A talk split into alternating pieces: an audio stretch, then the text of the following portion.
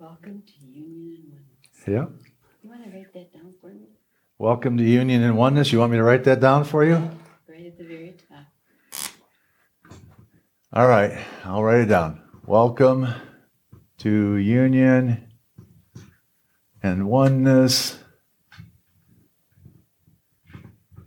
Which, which, if you want another translation, it's the mature Son of God.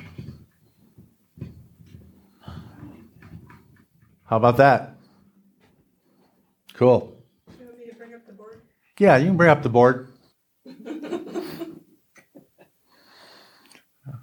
Okay. That good? Yep. And then go back to the Zoom. So, Mary, you should be able to see the board. Sharon. Okay, so I think it's real important, like when I'm looking at your board that you're gonna go over, mm-hmm. that what Linda said, the welcome to union and oneness, mature sons of God, and I was listening um, to a couple Keathley things. Um, one was the shift from the whatever to the other, and the, from the action, the acts to the, the means, and then I went back and listened to the I ams. And I think it's important that we recognize that we are one with Christ and that we are the meeting place of the divine and humanity and that we are all of that because we can't do any I mean, do you know what I'm trying to say? I do. Like it's foundational that we need to know that. that It we are is. the manifesting sons of God. It is foundational. And, Yeah. and what I want to do for the next few weeks is go back and strip some old teachings away, starting in eternity, our perspective. Because if we have, you know, it's, it's the old garbage in, garbage out kind of thoughts. If you were taught wrong, you're going to come out with wrong understanding. And so we've been stripping away for the last year or two some just wrong teachings. Mm-hmm. But I'm finding it very powerful for me personally to get the truth rather than looking at what's wrong. Like as they're saying these Yeah. truths, I'm getting more out of that than looking back for me personally of what I have to unlearn. Mm-hmm. Well, the truth, Is setting you free. yeah, the truth sets you free and it automatically dispels the lies and the Yeah. darkness. I mean, that's what Christ did because he is the truth. Mm-hmm. Well, and there's some of us, and a couple who aren't here today, that they're they're not there yet. They need to they need to know some of the Right. differentiations.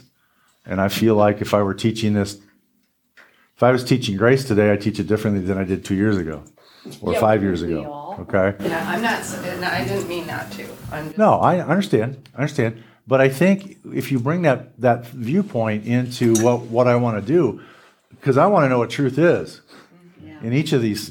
And and so what I what I did and what I want to do in the next well part of November and part of December is I want to learn truth, but I want I want to be able to bring the co-creativeness in with that truth. Mm-hmm.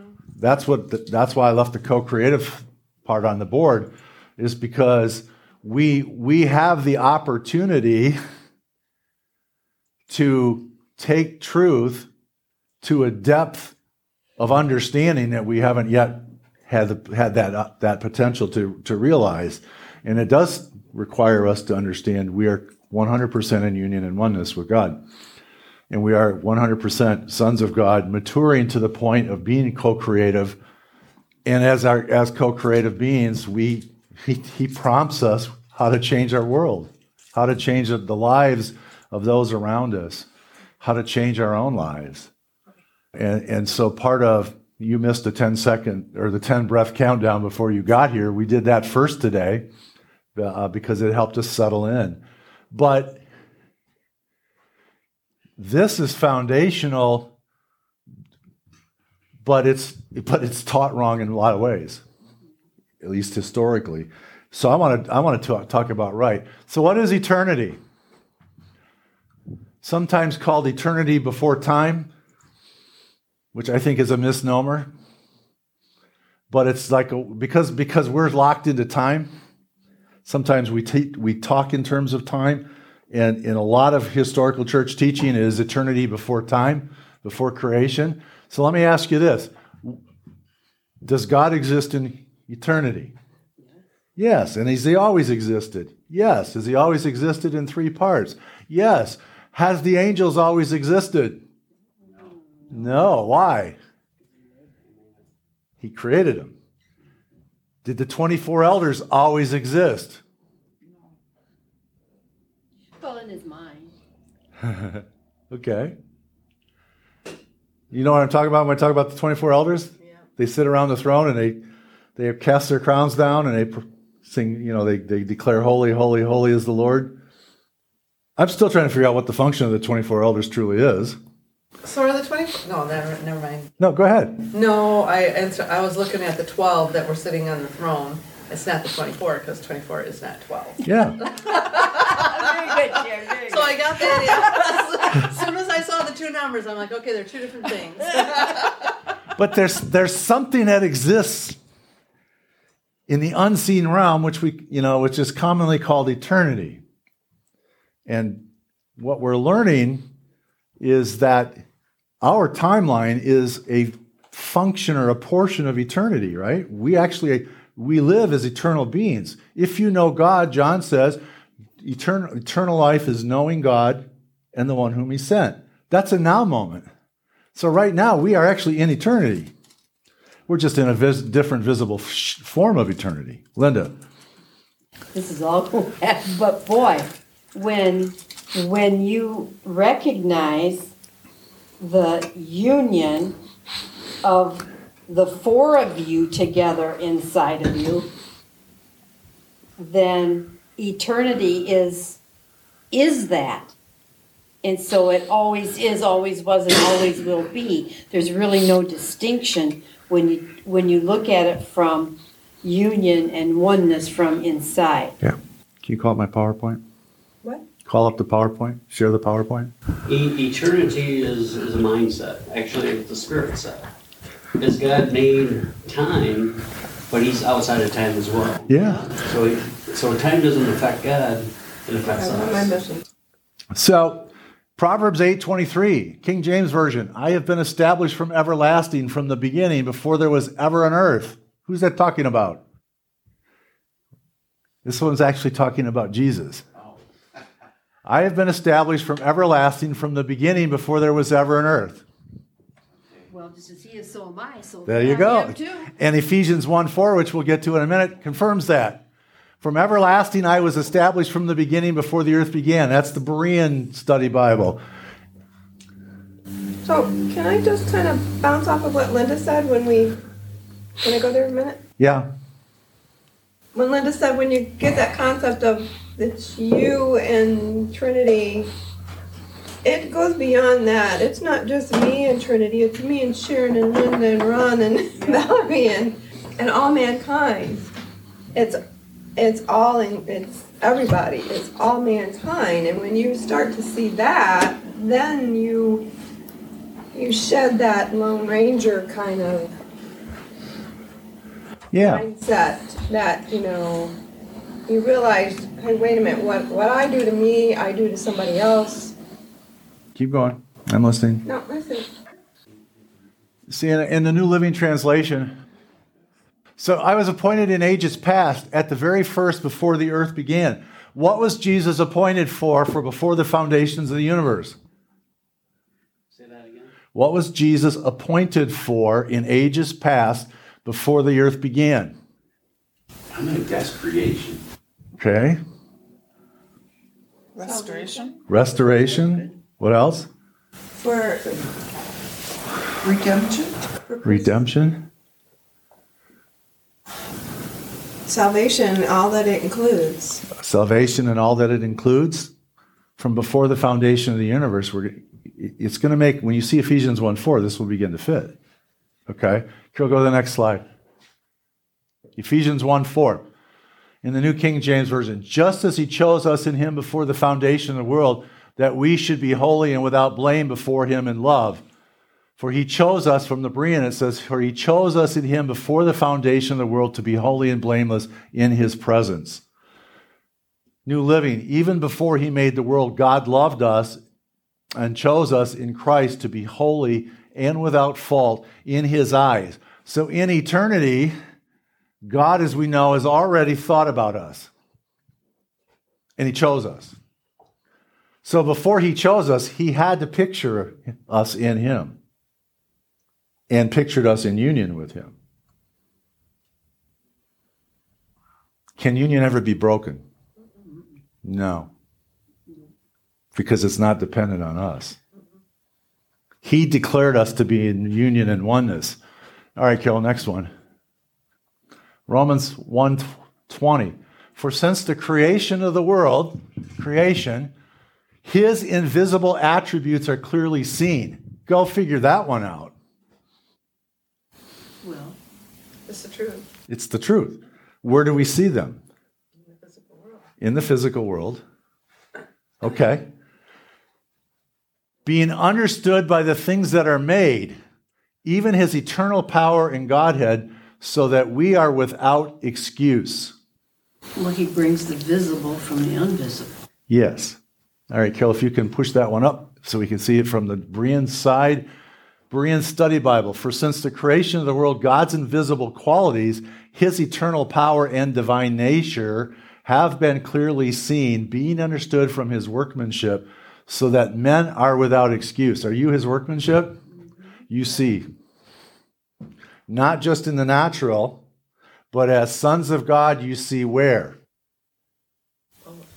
Inside. You see the invisible and you see the visible, and you see him in both. We've complicated it. I mean, if you begin to sta declare and meditate, I see in the natural and in the invisible realm the attributes, the fullness of God, and as a son of God, I can co create that in the natural. What happens to our world? Go. Oh, well, one of the things I've been contemplating is what is my per- why, why are we here? And I've like on this like I envision a skid line like you have right there, eternity, and we come to Earth, blah blah blah blah blah, and then we go back into eternity. Sometimes I'm like, is it just so that we can see what we can do, Oh. what we can co-create? You know, like I've been so focused on saving the world, but what if it's like so? Uh, this I just had to say this because this is something I've been contemplating. I almost feel like it's like, yeah, pick me, Jupe, come on Earth and see. Okay, if I'm a manifesting Son of God and I bear fruit because I'm on the you know the branch and the vine, what if it's about co-creating and seeing what we can do together on this earth? Yeah. Yeah. Ooh, I like that. See what kind of fruit comes out of it. Yeah. Yeah. And we're in a light. So whatever we create or whatever we do, bring it's a light to the world. Yep. So, in, you, know, you know, if Don Keathley is correct that Genesis 1 is God imagining creation and Genesis 2 is creation, his act- acts of creation, how much life Can and you say energy. I didn't understand Sure. that. Don Keathley says Genesis 1, his, he taught recently, Genesis 1 is God imagining creation. Mm-hmm. And in Genesis 2, he spoke it into existence. Oh. See, I've always struggled with trying to figure out Genesis 1 and 2 because they seem to contradict. Mm-hmm. But if Genesis 1 is actually God's imagination of creation and Genesis 2 is the expression of creation, now it fits. Mm-hmm. And so, so you have Genesis 1, you have Genesis 2. You lost, Stuart? Kinda, I'm kind of getting it. Talk to me. Well, I'm seeing it, it's just, I'm gonna have to reread those and, and put that into focus. And if you go back about five weeks or so, I think Don was teaching on this. I remember that. Yeah. Yes, Carol? So, okay, looking at those scriptures up there, um, it says, His invisible attributes are clearly seen, being understand by the things that are made. Okay, I'm one of the things that He made. Yep. Well, if I focus on seeing His invisible attributes, if I look for God's character all around me, I'm going to see it. Yes. if I look for if I look for people's faults and flaws all around me, I'm going to see them. Yep. Yep. So which do you want to look for? God's attributes. Okay. It's good. What do you think it means without excuse? So that men are without excuse. You can't you can't deny that they're there. And here's what's here's I mean, mentally we can. And what's that going to do to us physically? It's going to mess us up. Yeah. Because it disconnects us from the light in a sense that if we don't perceive the light, we don't perceive the life that's in it. Marilyn. I have a question about between Genesis verse 1 and Genesis verse 2 seems to be a gap. Because, and, and I like what Keathley said that he imagined it. But there's still a question who did Cain marry? Well, we'll talk about He that in a minute. city. But see, that's not But Genesis 1. city? If, if Genesis 1 is his imagination, there is no gap between Genesis 1 and Genesis 2 because it's all taking place in his mind, in his heart. Genesis 2, you're talking about Genesis 1 1 and Genesis 1 2, right? You said there's a. Yeah, Well, and even between Genesis 1 1 and Genesis verse, Genesis 1 verse 2 Okay, seems to be a gap. But see, that that's if you think of Genesis 1 as the actual creation moment. No. Yeah. no, I, that's why I say it seems like it's his thought Mm-hmm. in Genesis 1 1, period. Mm-hmm. And then after that, it he starts to go into creation. No, all of Don Keathley's saying all of Genesis chapter 1 is the imagination of God laying out creation. I can't Oh, the wait whole till you. The whole chapter. Um, I can't wait till you teach about Seth's wife and the city he went to. Okay, we can talk that about that in a minute. Genesis 2, if that is the actual physical act of the creation itself, then God is putting things in place, right? Let's go to let's let's go to the next slide, which is the New Living part of Romans 1. Well, Genesis 2, though, starts out with heaven and earth were finished. Yeah, and on the seventh day. Yeah, but somewhere between the end of it is very good in Genesis 1:31 and Genesis 2 is creation. God spoke and it was created. That's what Don is saying. You can take that. I mean, I'm not saying you have to believe it. That's what he's saying. I think it makes more sense to me. 31 says, God looked over everything he had made. It was good, so very good. It was evening, it was morning, day six. That's 131. Right. But that's in his mind at that point, according to Don. Okay, so 2 starts, heaven and earth were finished, down Go to 2 5. What? Go to 2 5. At the time God made heaven and earth, before any grasses or shrubs had sprouted from the ground, God had not yet sent rain on earth, Okay, keep going. nor were nor was there anyone around to work the ground. Stop. Adam hadn't been created yet. Right. So it couldn't have been created in Genesis 1, according to Don. He had to be created in Genesis 2. Because Adam, Adam wasn't there yet. On seven, it says, and the Lord God formed man. Yeah. Yeah. So, yeah. But in Genesis 1, you're, s- I mean, most people have been taught in Genesis 1, by verse 31, all of creation was complete and God rested. No. Verse, but see, if that's true, then, then 2, 5, 6, and 7 don't make any sense. Right. I'm just saying, I think that's correct. I think that's a, that's a very plausible explanation since none of us were there. He finished heaven and earth in one. Yeah. And then he said, Oh, I need this guy. No, he, he oh, couldn't have finished heaven and earth in in one because in Genesis 131 it says what? That's what I'm saying. 131 says, God looked over everything he had made and it was so good, so very good. It And and evening. before that, go to 27. 127. Well, 126 says, let us make man in our own image. Right. And what's 127? So God created man in his own image. But man doesn't show up until 25 or 27. Right. So somewhere between- So he's thinking and Yes. imagining. Yes. That's what Don is saying. Yeah, I agree with That that. helps me a lot. Okay, Carol?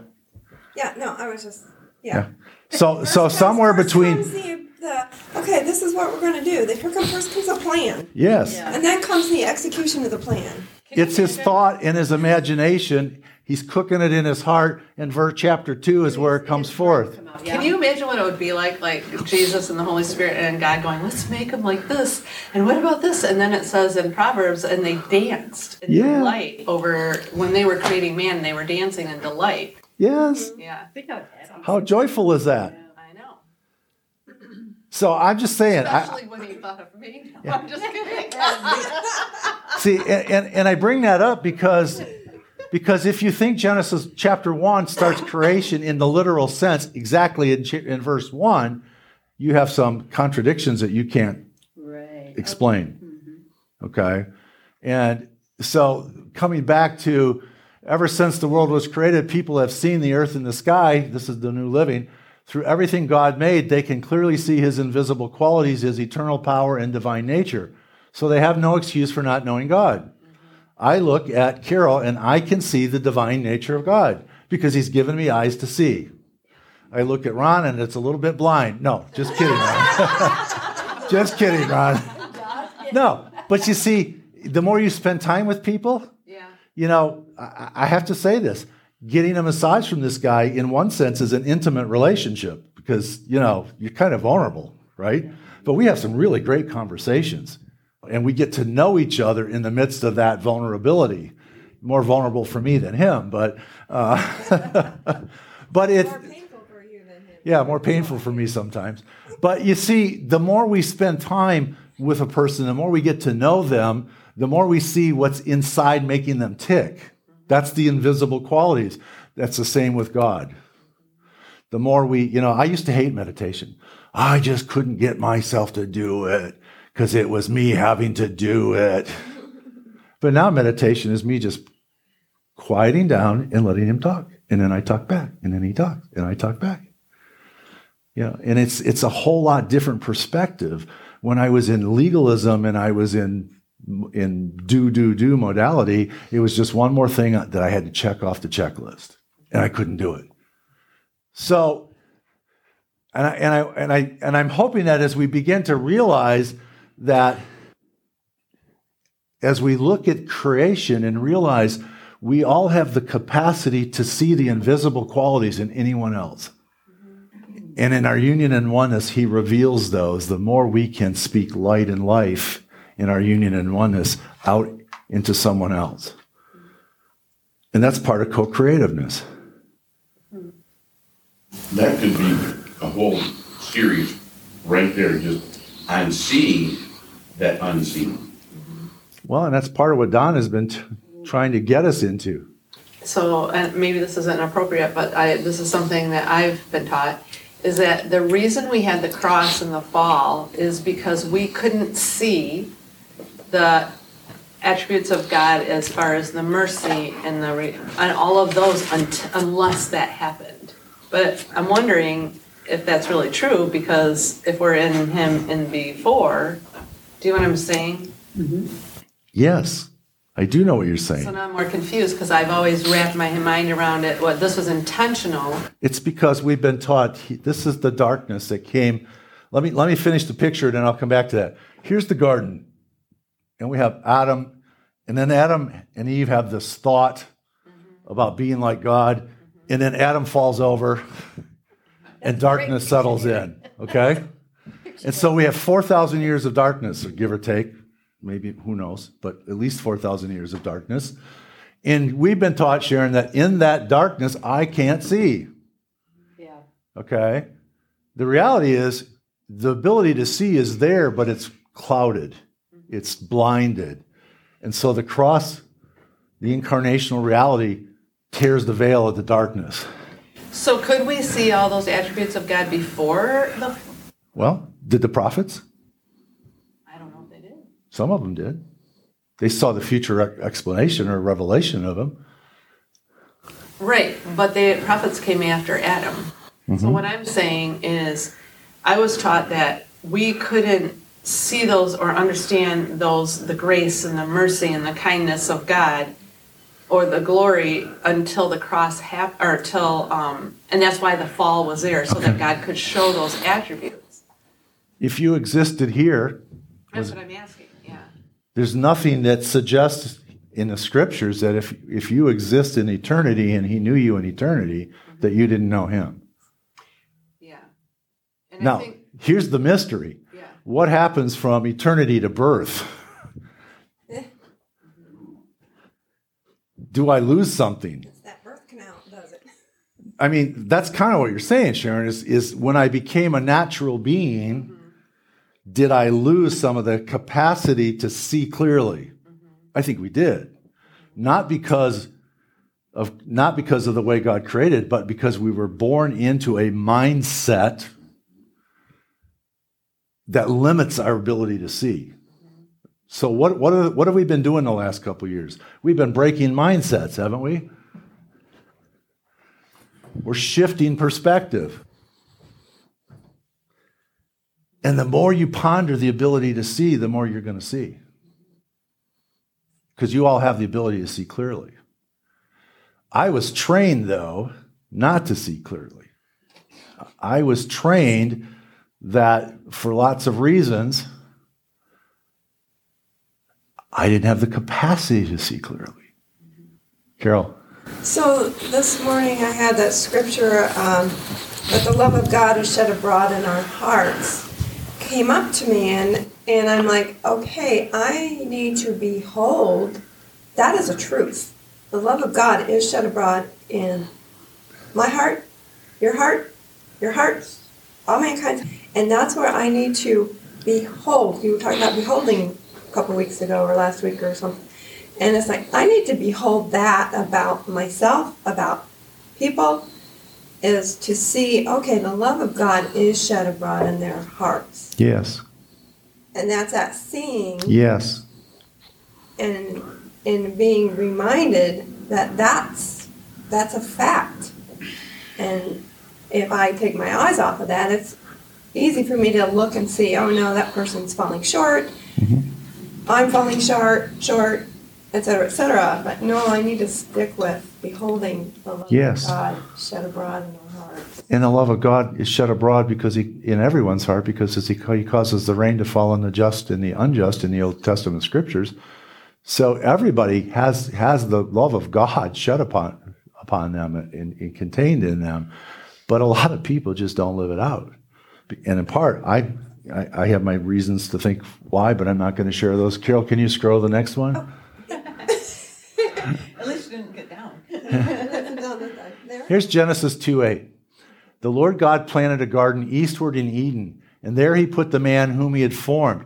When, have you ever stopped to ponder what it means eastward, eastward in Eden? Eastward from what?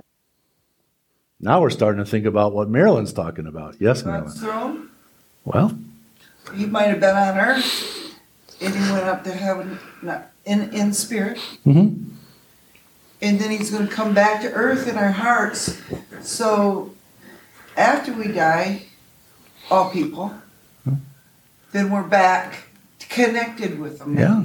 Like we were before we were born. Or now am I crazy? No, I'm not. You're not crazy, Marilyn. No, but let's look at let the the Lord God planted a garden eastward in Eden, and there He put man whom He had formed.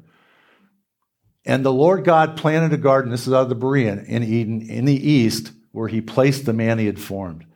So the garden is a place within a bigger place, right?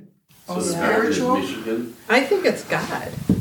You think it's God? What was that? I think it's God. I think in God, there's a place, like there's a, pl- there's God, right? And then there's a garden or Eden, which is in the east. Like I'm not, s- I'm not, I can't say what I'm seeing. Atlantis. No, let me let me come at it this way. If the garden is a mindset within the heart of God, and man is created within the heart of God, could that be the Garden of Eden? Mm-hmm. I think. It's a possibility. It could be. It could be an allegory to that. What's the east part? The right and left brain. No. I don't know. Does the And- and- have some special meaning? And, and here's here's why I'm bringing this up. Well, he We says have, right all the time too, on the right hand. we have been trained not to think and ask God questions. And that destroys imagination. And that's why I'm going here today. Because if imagination is part of co creation, do you think he's offended if you ask him a question? I mean, you think about it. Then he says east, as far as the east is from the west. Well, that's true too.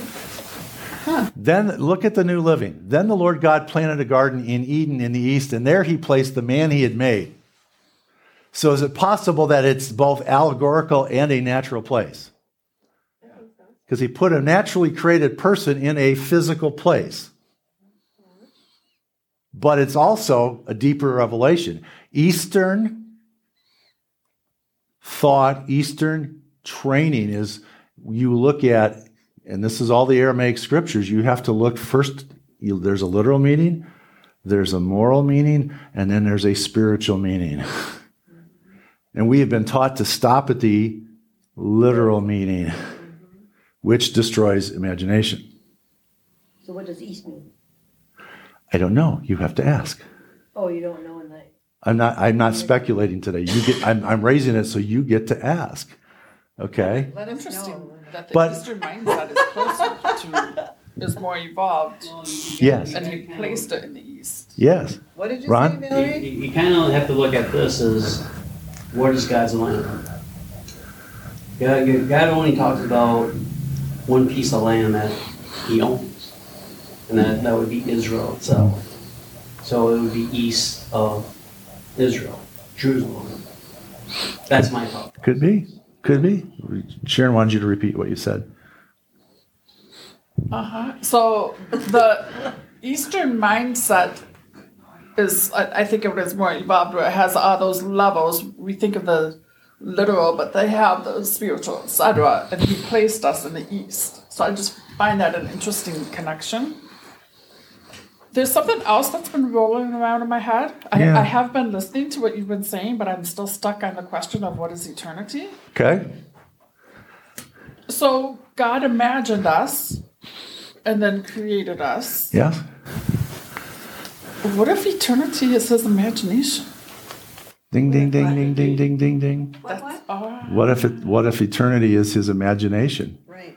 And what if your imagination is the place you connect to eternity? That's pretty good. yeah. And that God Himself is the universe, Yes. I agree. and we live inside. See, I think I think the, the quantum physics, the quantum is God's heart. That's my personal opinion. I think it's God. It's His heart. It's where creation and imagination uh, take place, and that's where we are inspired from. That's cool. This is really deep stuff. But I like, But sorry, but I like the idea of, like, I love what we're learning and all of this because I think it's, it's amazing. But I still can't wait till I, I mean, I can't believe I'm going to say this, but I still can't wait till I'm done. yeah, I And, know. and that there's an eternity beyond the eternity within myself. Sure, Yeah, You know what I mean? yeah. sure. And sometimes I think people think that, well, it's not that anymore, it's just what we're doing here. No, I think it's more. I think. I mean, so too. Paul Paul longed Paul longed for it. He talked about that. He longed for his uh, new body. Yes. I can't wait to see what that's Yeah. about. See, eh, and all of that stirs that stirs imagination. Mm-hmm. And a flying horse. Stirs imagination. So yeah, she, Marilyn, Marilyn's imagining a quantum mean a, f- a flying horse. I think that's cool because she she pulls that out of Revelation because Revelation is a book that really really stirs imagination. But I will tell you, when they put Re- Revelation in the canon, it was with the understanding that it would not be used to teach doctrine. Say that again. when they put when they put Revelation into the canon, it was a compromise. Some people wanted Hebrews and some opposed, and some wanted Revelation and some opposed. So they put them both in with the understanding they would not be used to teach doctrine. Be, both of them or just Re- uh, Revelation? Both of them. Oh, Hebrews not supposed to be doing, Re- oh. But Hebrews is written to the transitional generation, so you don't want to pull too much doctrine out of Hebrews anyway. But Revelation is an interesting book, but it starts with John having an imagination experience. And some of it, he says, he, I mean, he didn't even have words to quantify some of it. So to put doctrine on an imagination experience that he had trouble quantifying himself, that's a danger. And you know, and the thing is, is it says this is the revelation of Jesus. Yes. So, like, I've been asking him because, like, when you read it, it can be scary, and everybody thinks, you know, the end times and all that. But it's like there's got to be some really beautiful things in the imagery uh-huh. And in the story of what he's saying that we're not seeing currently. If, if, if if you look at insects and, and creatures and whatever, I mean, really look at them close up. They're Uh, all- like a bee, and, and a bee's eye it is it's so, you know, how, how God designed it and so forth. I can't It looks kind of creepy. Can't see Muriel. So that means all things that that are in heaven that he made are going to be different than what, what's here on earth. So, She's so- got her hand up. uh, Like, like a lobster. A lobster is a weird looking creature. He made it. Yeah. So, so, so, so the, the, the creatures around his throne, you know, are not going to be looking like human beings. Yeah. Yeah. So, Muriel's got her hand up, which I just noticed. So Muriel, jump in. Oh, sorry, I didn't mean to put my hand up, but when you're talking about the revelation, I'll just mention this that thought came. I don't know if anybody's ever heard of Preston Eby. No. He has a great explanation on the revelations, very in-depth, and he's still actually in the process of writing it. So, how, do, how do you spell But his it- last name? uh, E B Y, Preston Eby, E, E B Y. Okay. He lives in, uh, Texas. Cool. To check that out. Carol, let's go to the ne- let's go to the next slide. So if you start breaking things down, God put man in the garden, right? Garden, an enclosure. The Greek word means an enclosure, and its definition is to cover, surround, and defend. God put Adam in some place where it was supposed to be safe. That could be, Safe from what? could be the earth. Ourselves. Could be from The water from above and the water from below. could be there were others created and God took Adam and just made him the special of the creation? Dang. Well, she asked the question, who did Cain marry? Either Cain either Cain married a sister and committed incest or there was somebody else Yeah, around. but there was Well, no who could've created to that? Huh? Sister. who could have created them? Only God can create, I think. Yeah. It was just Adam and Eve and Cain. What sister? I, you know, I'm I'm I'm playing I'm playing stir the brain today. Because we're going to stir the brain for a while. But you see, she just said there's no, the, you know, Cain gets married and there's no reference to he had a sister at that point. So it's a little unlikely. Plus, if if God, I know a Nathan, a Nathan, what do they call them? Nephilim. Where they find the Nephilim, Nathan, the Nephilim, no, no, no, because they weren't until later. okay, These these eight type creatures between. Neanderthal. Yes, thank you. I don't know. Cain- Cain married one of them. Must be. I don't know. Scriptures, scripture's unclear. No, And maybe then that's the came some what and kind of creatures? But why couldn't he have just created a bunch of people? He could have. And he just didn't mention it. He could have. Because this is Moses, right, writing. Yeah, this is Moses writing a few thousand years later. So, so Mo- Moses is taking the oral tradition and, and putting it in written form. There's nothing that says he didn't create others, but if he created others, then he put Adam in a special place for a special reason, Adam being the representation of humanity. Okay? Well, that that- kind of blows your mind, because then, I'm trying to break us out of our box. I got. I think So that's there are why God. Or, I think that's why God ordered the Israelites to kill all the ites, like the. Well, I'm going to tell you, I don't believe God ordered that. I think, I think whoever wrote that down, Wrote it wrong. I think they wrote from their own heart. There you go. Because you have to look at the Old Testament scriptures from the eyes of Jesus. Do you ever see Jesus killing anyone? And and the scribes sometimes put their own opinions in the in the in the sides of the scripture. What do you call that space? They they interjected their own hatreds, their own passions, their own desires. I believe that. Translated it to another language. It got added in. Yeah, some of it got added. But see, Jesus says on the road to Emmaus, and we're going to talk about that in probably over the winter. Jesus says on the road to Emmaus, you have to interpret the scriptures, the old covenant scriptures, the prophets and those teachings as if you're looking and finding me. How do I know Jesus? I look at Matthew, Mark, Luke, and John.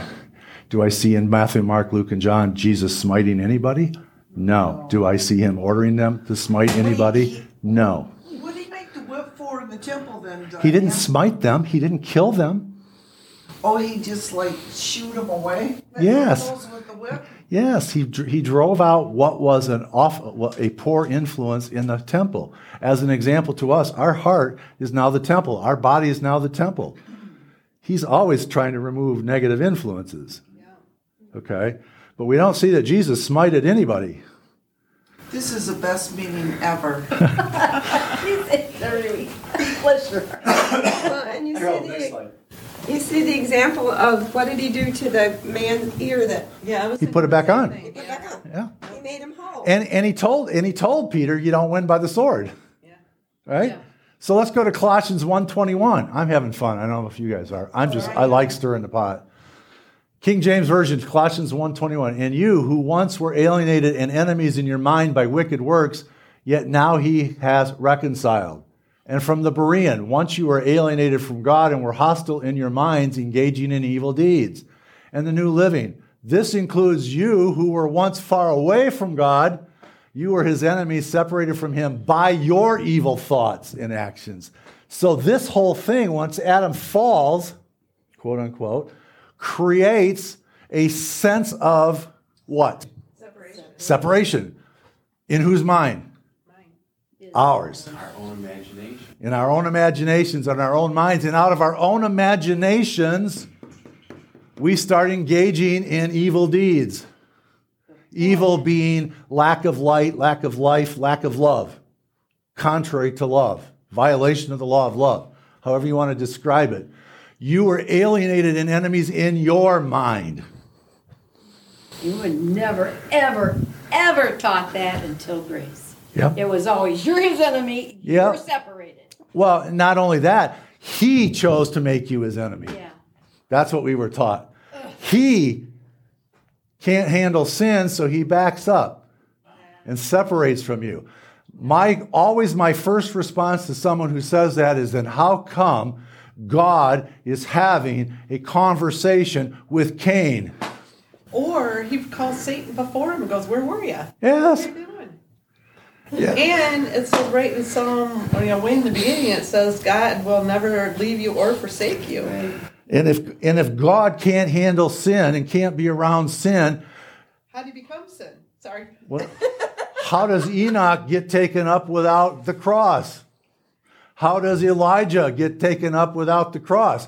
How does he take on sin at the cross? See, there's some there's some things that are freeing as we begin to ponder truth. Well, even in sorry, I was gonna say, how are you defining sin right now? Well, we were traditionally taught that sin is bad behaviors. Mm-hmm. So for Cain, it was the murdering of Abel. But how are you defining it as you're talking about? Well, I'm just trying to. Def- I'm going to define it in a minute. But see, when we come down to this black, this blackness, Calvin, Calvin just messed things up big time. Morally depraved. Anybody in that state is morally depraved, and anyone born after the cross is still morally depraved until they have, until until there's a realization that God chose them. Well, right in the beginning, uh, God said to Adam, "Where are you? I've been looking for you." It was Adam that separated. Yes. So. Yes. And put the armor. I mean, if you think about those fig leaves, are kind of like a guard or a shield. So the Orthodox Church, which is the church that came out of the cross and stayed true to the original teachings of the of the early church fathers after the first 400 years. See, once Augustine got in there, started to get this tension, and Augustine takes the church off in a neo-paganistic way, bringing in paganism principles. But the Eastern Orthodox stay true. They call sin a sickness in need of a cure.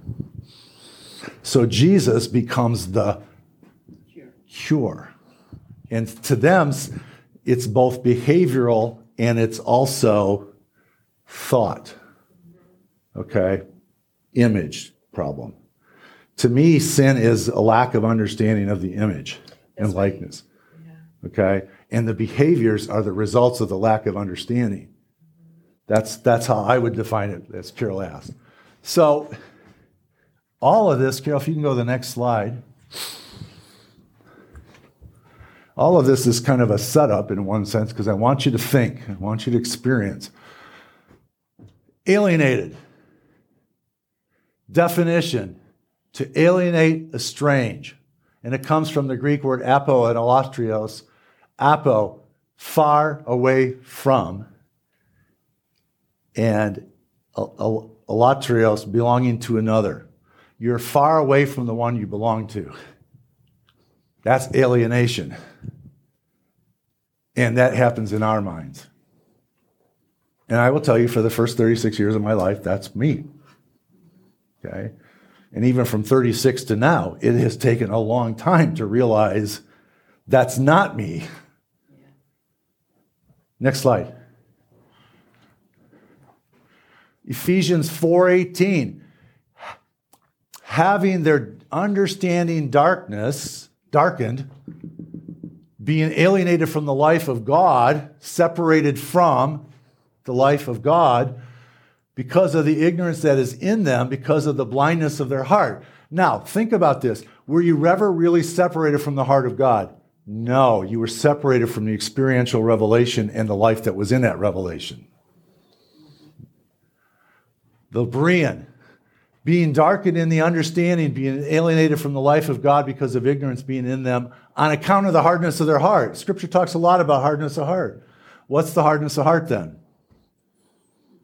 The thoughts of uh, separation, Thoughts of separation and the, and the subsequent alienation. alienation and condemnation of self, Right. I would add narrow-mindedness. narrow mindedness, them and us. But you know, the wonderful thing is that the light is never gone. No, it's It's not. always there. You see, No matter how much Hitler you are, it's still there. There's always a light. Yeah. No oneness. Who's the light? Jesus. Jesus. Next slide. This will be the New Living Translation. Oops. Their minds are full of darkness. They wander f- far from the life God gives because they have closed their minds and hardened their hearts against Him. That is the best translation of the three.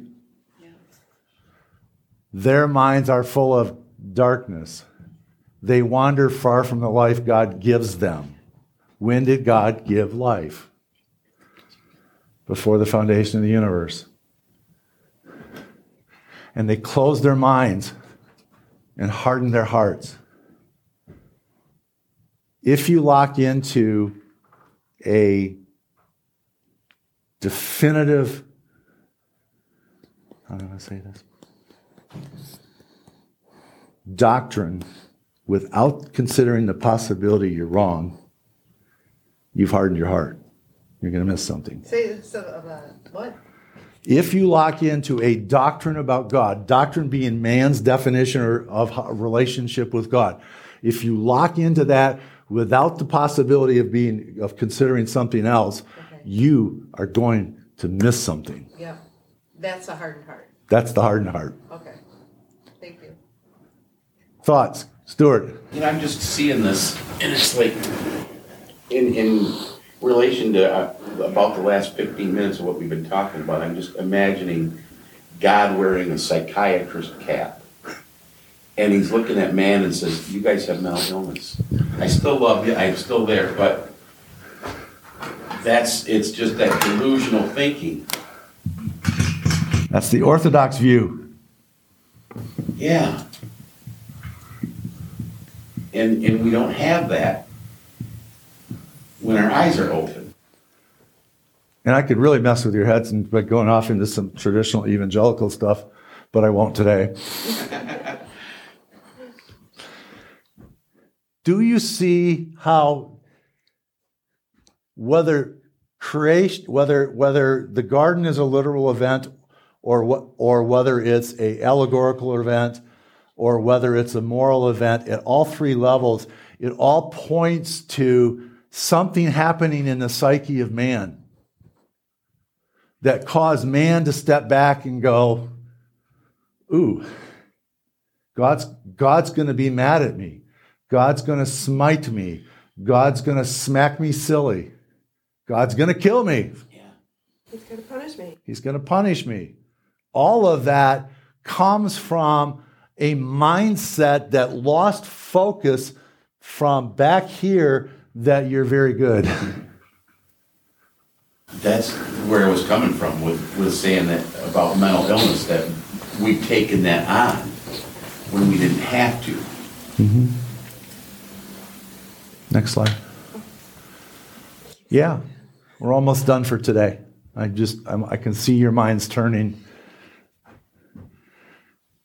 To darken, definition, the mind, disposition, thought, understanding, intellect, mind, and insight, all darkened, which means you can't see the truth, or you're only seeing portions of the truth. And the portions you are seeing aren't setting you free. Who has to make the revelation of truth real to you? Holy Spirit. Holy Spirit. You can search the scriptures all day long and not find life in them. Isn't that what Jesus told the Pharisees? Until there's a revelation of Holy Spirit, those scriptures are just words on a paper until they're until they come up inside of you. Oh gee, I thought somebody would throw a rock at me for that one. Valerie, you look like you're like pondering deep right now. I have Talk to a me. lot floating through my mind. What can I do to It's help? percolating. Anything I can do to help? Not yet. Okay. Sharon. I didn't even hear what you said, so I didn't have the opportunity to cast a rock. I, I, will give you an opportunity. I said the scriptures are words on a paper until the Holy Spirit brings them alive to you. Yep, Don't tell that to a Lutheran. yeah. Well, they are they are not the fourth part of the Trinity. Okay. What, Lutherans or this? Yeah. Don't I my lost, sister I lost the train of thought there. What- The scriptures are not the fourth part of the Trinity. John 1 1, Jesus is the Word. The scriptures are the scriptures. Jesus is the Word.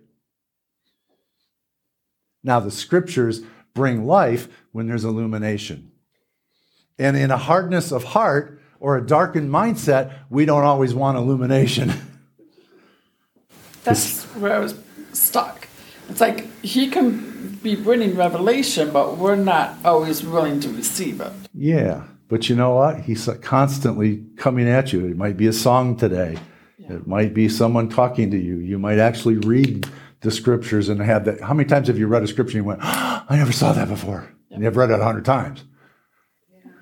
Some I heard this this week, and it was about like the word. You know where it says in, in the Bible it talks about the word came and it and it waters and, and doesn't return void. That the word that came, like I always thought it was a scripture, mm-hmm. but it's him. He came and he will not return void, and everything he's set to accomplish will occur. And not only does he not return void, but he says, When I am lifted up, all mankind will be lifted up with me. Yeah. Yeah. Union. Mm-hmm. Oneness. Next one, Carol. I think that, uh, yeah, other way. How did we get there? Are we done? Scroll back down all the way. Just keep scrolling. I'm going to see where we're at. I guess we're done. That was all of them for today. Thanks. You can you can unshare or stop the share now. I started here today because I want to launch into some depth of challenging, challenging to open your minds. In a few weeks, when I after next week, I'll be back. But this sets up, and as we've talked about before, grace is the theme that runs through here. How you deal with that, or how, you deal with this fall, is what splits the church today. You know, there's, there's almost 500 million Orthodox believers today. They have held true to the traditional teachings from day one. There are millions of Catholics, if not billions. There are millions of Protestants, if not billions. There are millions of atheists. All of which tend to start here. So many people have rejected God because they can't reconcile the God of the Old Testament that, that they have been taught is the God of the lightning bolt. And so they walk away going, I can't deal with that. But what if he is truly the God of love who wants nothing but the best for you?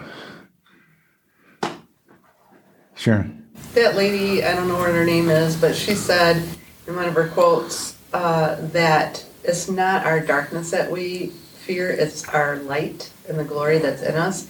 And I think that's what scares a lot of people. Is if all of this is true, then that's a pretty scary thought. Hmm. Well, that makes them, the, the other part is comfort to them because that's all they've known. Yeah. So if, if they, if the light comes in, then it dispels that darkness and they're like, whoa, where am I now? Mm-hmm. Yeah. Yeah. Makes a lot of sense, because we fear what we don't understand. Yeah.